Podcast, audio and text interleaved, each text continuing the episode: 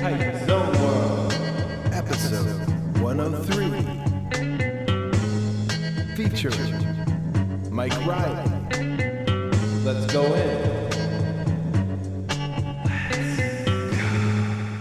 Hype Zone World. We're back. This is going to be a very short, unedited catch up with Mike Riley. He's got a lot of stuff in the works, which you're going to hear all about. Also, my album, my new album, Mind Moves the Mountain, comes out this week, Tuesday. So I'm going to play two songs from it on this podcast. Um, to let you know the deal. And my release show is Friday, the 28th at the Crown in Baltimore. All right, as always, we're being hosted by Splice Today. Let's, Let's go. go. Spurn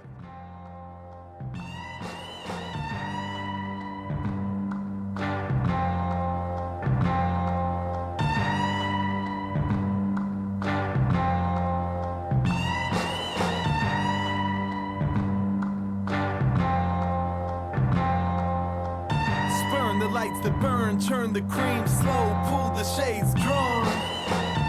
Everyone's awake, make the ground shake, move it till the dawn. I've been in a daze, trudge at half speed, running through the mud. Now I feel the lightning, let it run right through my blood. I'm the world's oldest man.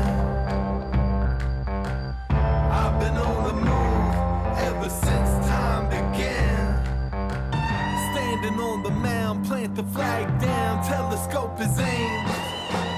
Staring at the void, watch the asteroid burst into flame. Burst into flame. Cutting through the strap. There's a path I gotta stomp. Time is ticking down, gotta pull the gold out from the swamp. I'm the world's oldest man. I've been on the move ever since time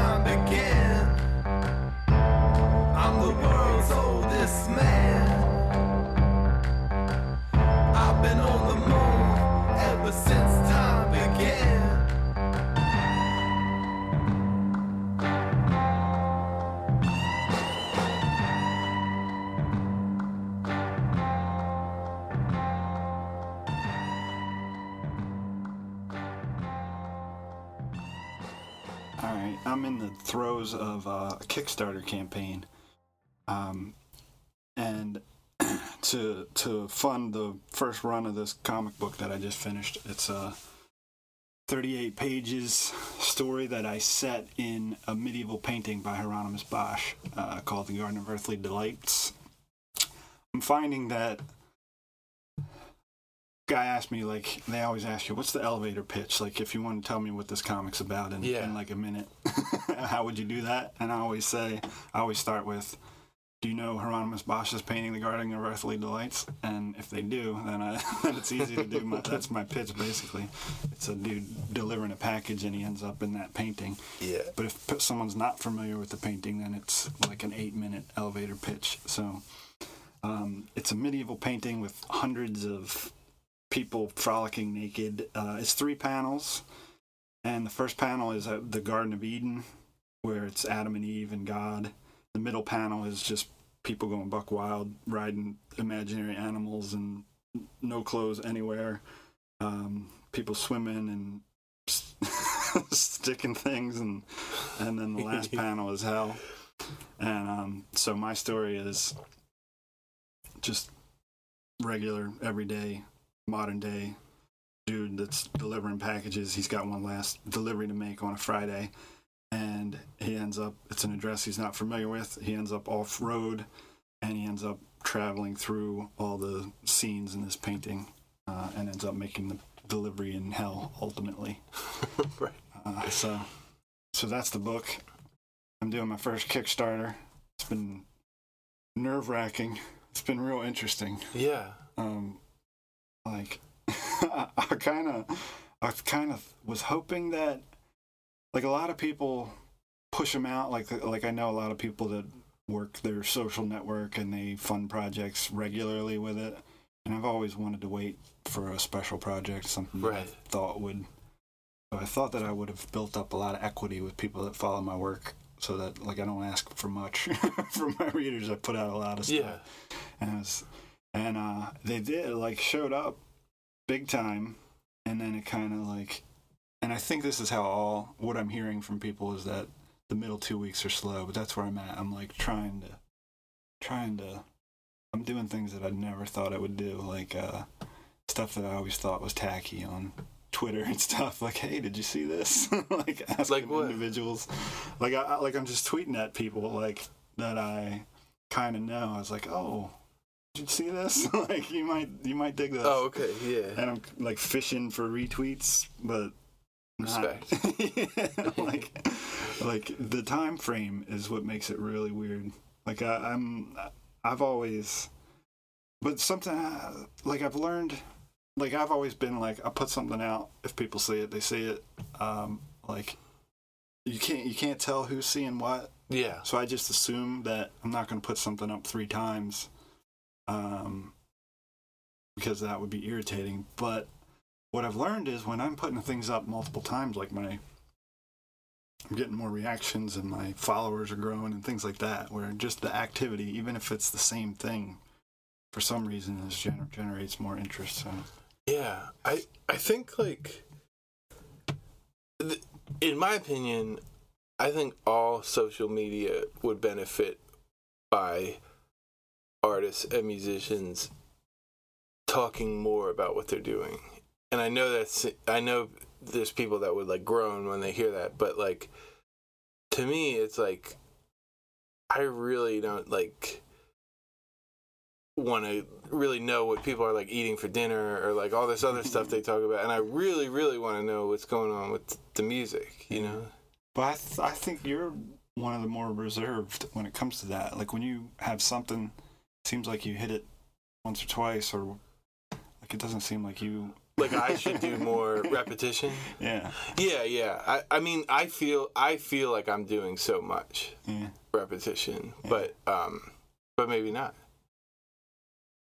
Yeah, because I've always been like a post it once, yeah and the the funny thing is like like I have these friends that do it, and I've had that same attitude. Like I really want them to do well. Like when yeah when I have friends that are going for a Kickstarter or something, and I like I think carefully about when's a good time to share this, so that the most people will see it and it'll benefit them, and um, and then I'll like I'll throw it up once, and now like now like uh, I have friends that I've done that for that are like hitting me up like every time I post something they're sharing it. And my yeah. friend Dave in particular, who I collaborated with on Commuters, um, is going hard for me, and uh, and it's like I, I'm rethinking my approach. Like, like I haven't been as helpful as I could be to my fellow comic creators. Like, okay I've always tried to share their stuff and and support them, but like I, I don't think it hurts to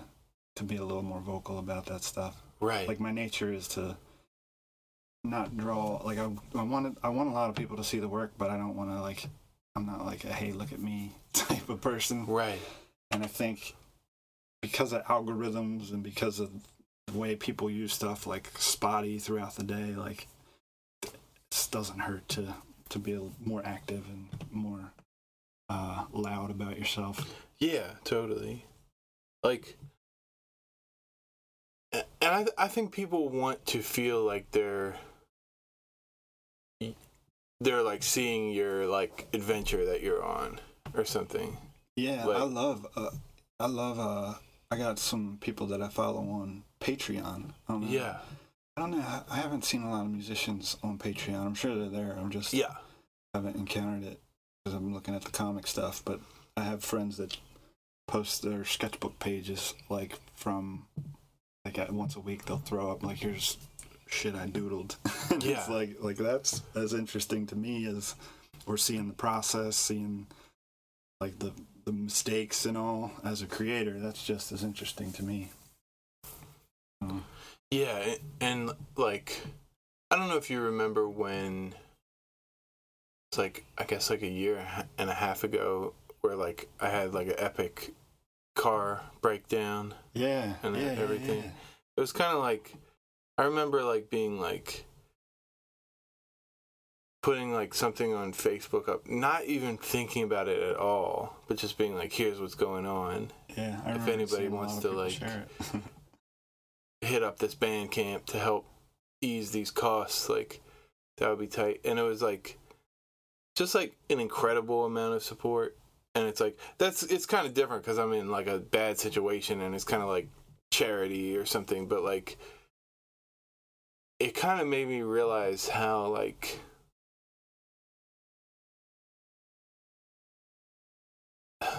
i don't know if, like being vulnerable and being like I need this money is like kind of like what people want to respond to the most or Yeah. something. And, and again, uh, like my thing is an extreme situation, but it's like I think like in some ways that people feel it's more personal than if if I was like the tour is going incredibly well, like get you know get down with the records before they all sell out or like something like that. Yeah, well, it's fun because I kind of um. You should do that for the new one. You want me to let the air, air out of your tires on my way out? oh shit.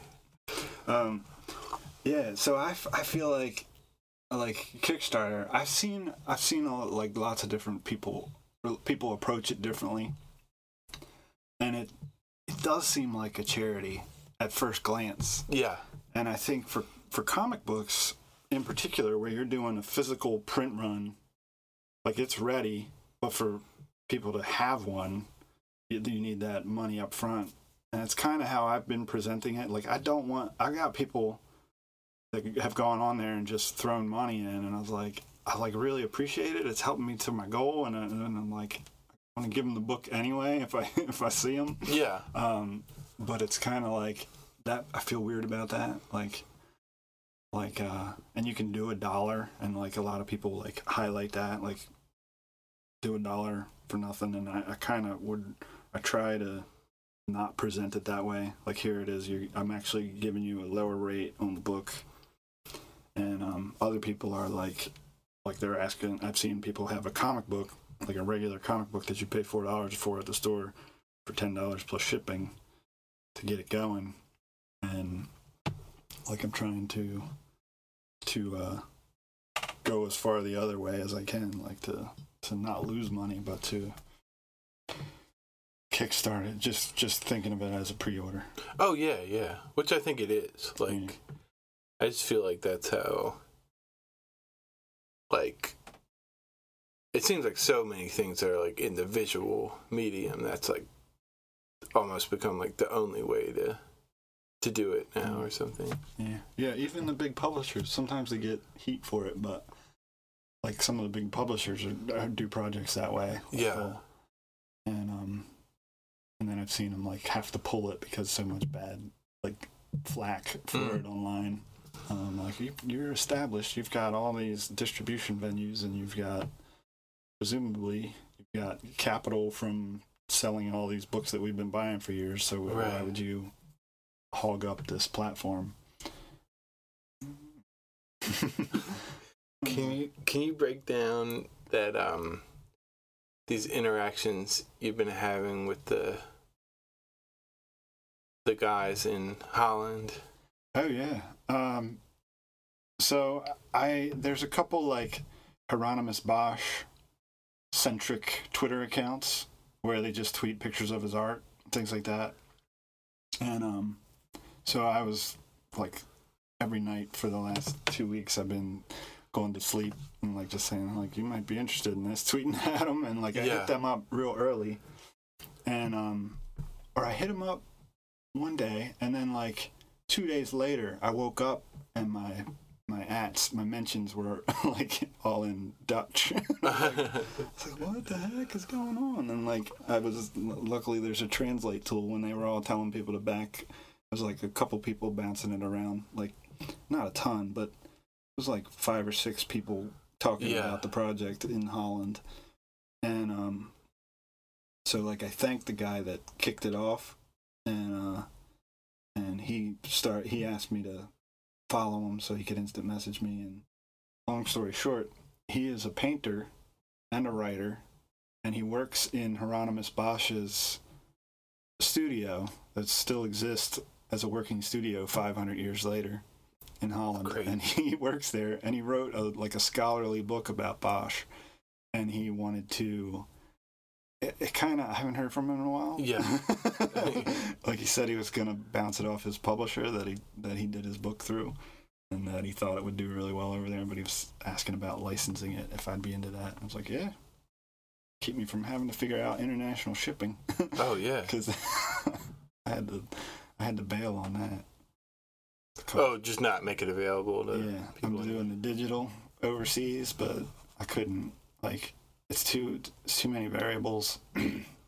it's like like the cheapest I could find to Holland was twenty two dollars for a thirty eight page soft cover book. Seemed I don't know if it would be worth it to deal with custom. I think you have to fill out customs paperwork Yeah. and, and everything. So uh, just one man operation. I wasn't wasn't ready for it. But you can can't you do it so it's like it's just like different postage charge for every country? Yeah, well, my problem, my hesitation was in researching the postage was I felt like I could mess it up real easy. Like I used the their online tool, Yeah. and it like it was like uh, flat rate was twenty two dollars, and then the next level was sixty dollars, and it was Right, like, If. I show up and I've got it like taped twice, and and then I find out that it's cost sixty more dollars, like it could kill. Like I know a lot of people that have done comics that got killed on international shipping, like they weren't expecting it, and something like a slight miscalculation or like unless you go through and do every country um, separately, then you've like if you just do one rate for overseas, then you yeah. can really get you can get in trouble. So I decided that for the scale of my project, I wasn't gonna mess with it. And then if if it was like blows up or I get a lot of interest from other areas, then maybe I'll run it again Yeah. and target those people. Um, but for this run, I was just like, this is my first one. I don't want to have uh, delays and not come through with what I promised I was going to come through with. So I, I kept it simple. That's what's up.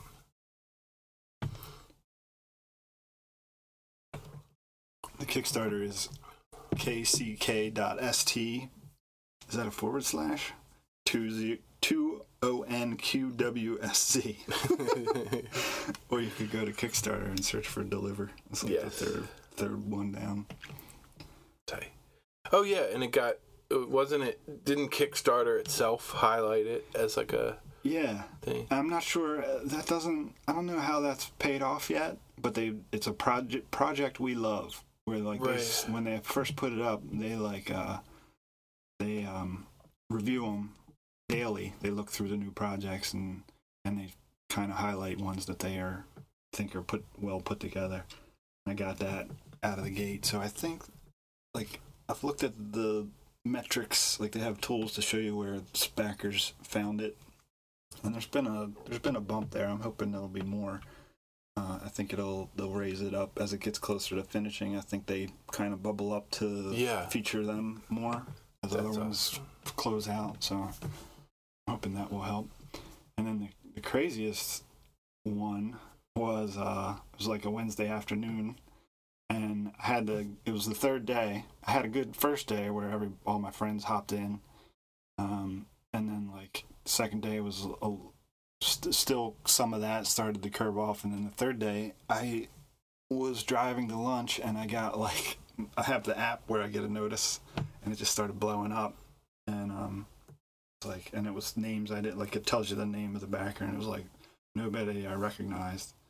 And uh later that day so basically I did 15% of my project got funded in like an hour like while I was at lunch. Right. I was like and I couldn't anyway I searched on Twitter that later that afternoon and found that Neil Gaiman who's uh I mean he's won every award there is for writing comic books and Um, he's written hundreds of comic books and television shows and movies, and he had shared the project on his Twitter feed. So I wasn't tagged in or anything. It was just straight from Kickstarter. But I mean, in that, and he tweets a lot, so I, I kind of got buried. But in that, just that quick tweet to 2.55 million people was like, like, bam, my project was like kickstarted for real. That's awesome, man.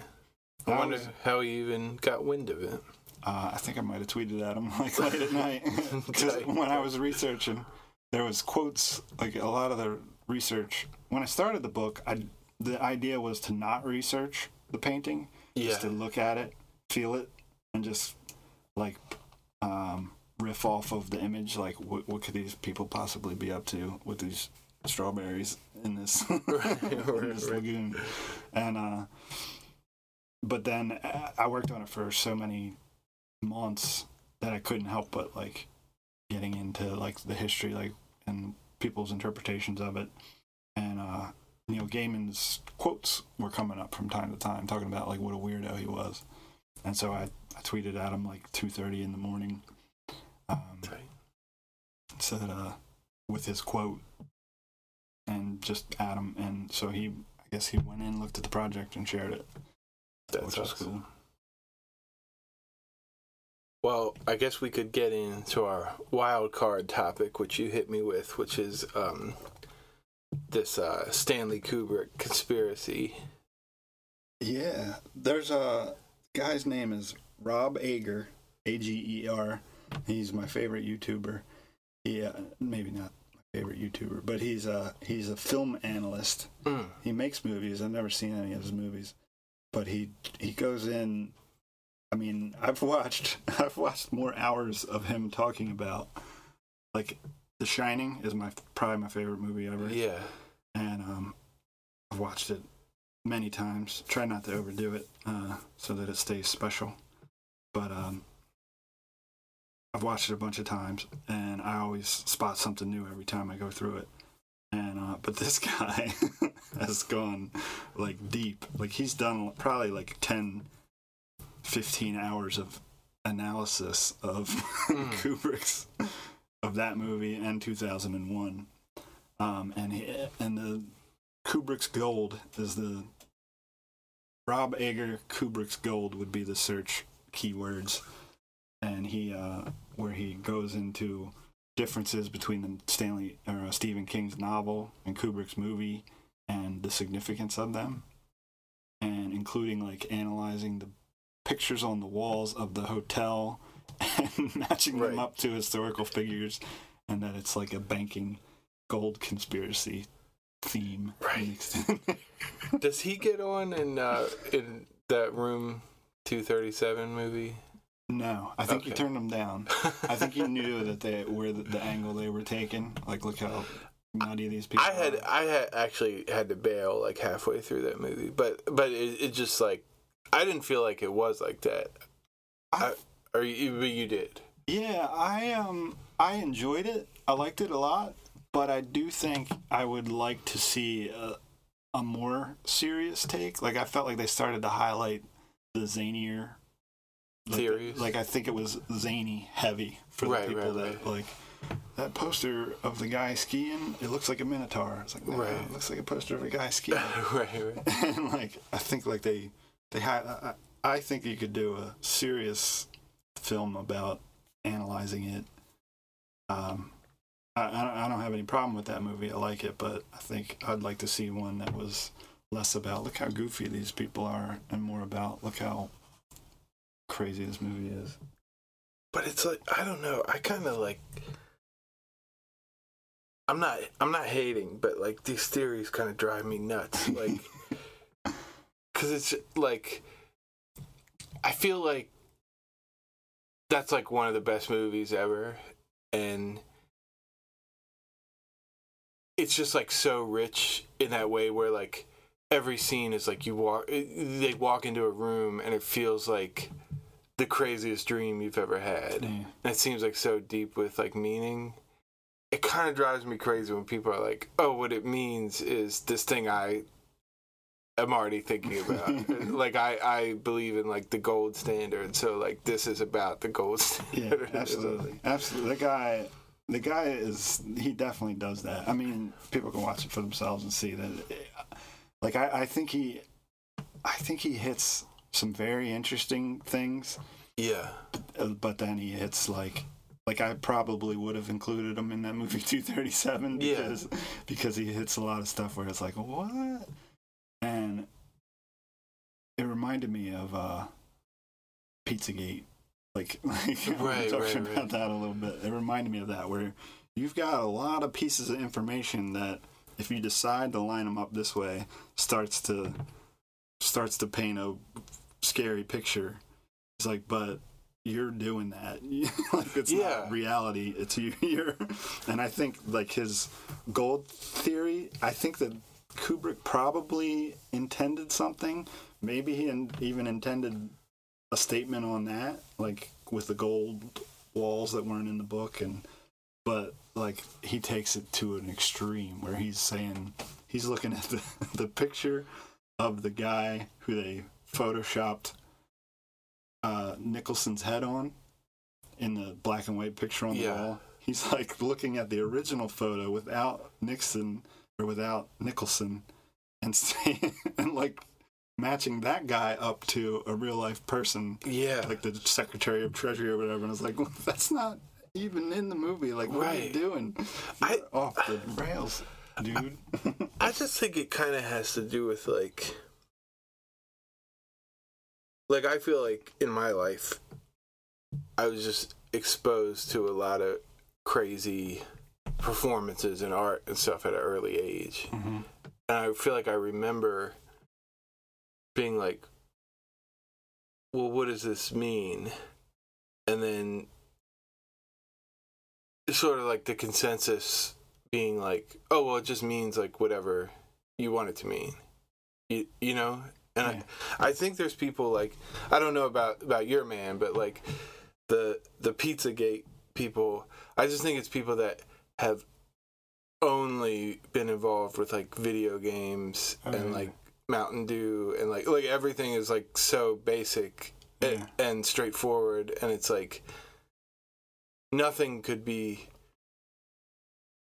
Yeah. creepy or scary or compelling or dark without being like a special clue for you or something. or or a bigger budget like like if it's presented that way i mean you like are you talking about like the performances at uh the restaurant that they were sharing like yeah, this is yeah. sinister yeah i thought that too like you watch it and it's a creepy little clip If like, but i've been to like shows that. Yeah, I've been- exactly. i've been to that show six times and i know that those not that particular band but i know people where they're maybe exploring even something who knows like experiences that they had and they're that's how they're working it working through it Exactly. like I went down a, a Twitter hole and started uh, following different things like, like like I kept an eye on it for like two weeks. I was Right, like, right, what right. in the-" like these people were they were there was people that were gen- they they believed it. They were genuinely upset, Yeah. losing their shit. If it was true, I could understand why they were losing their shit, but but the things that they were using to convince themselves it was true, it's like yeah, they're tying tying a lot of strings together from real far apart, and Right. I mean, that's conspiracy theories in general. That's what people are going with. Like, you can line up lots of things that seem to make sense that have nothing to do with each other.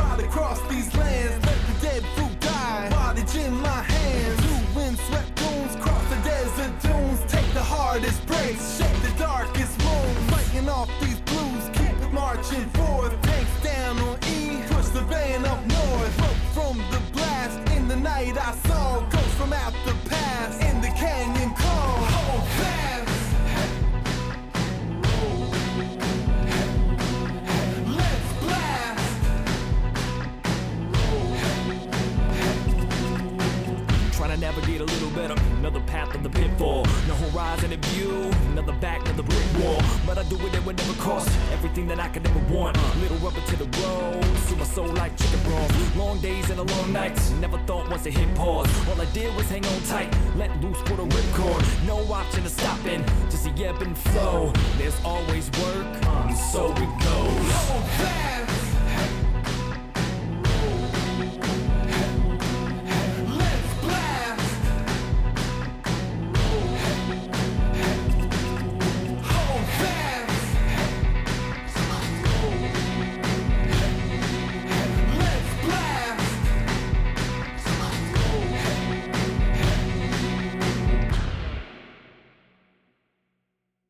Thanks again to Mike.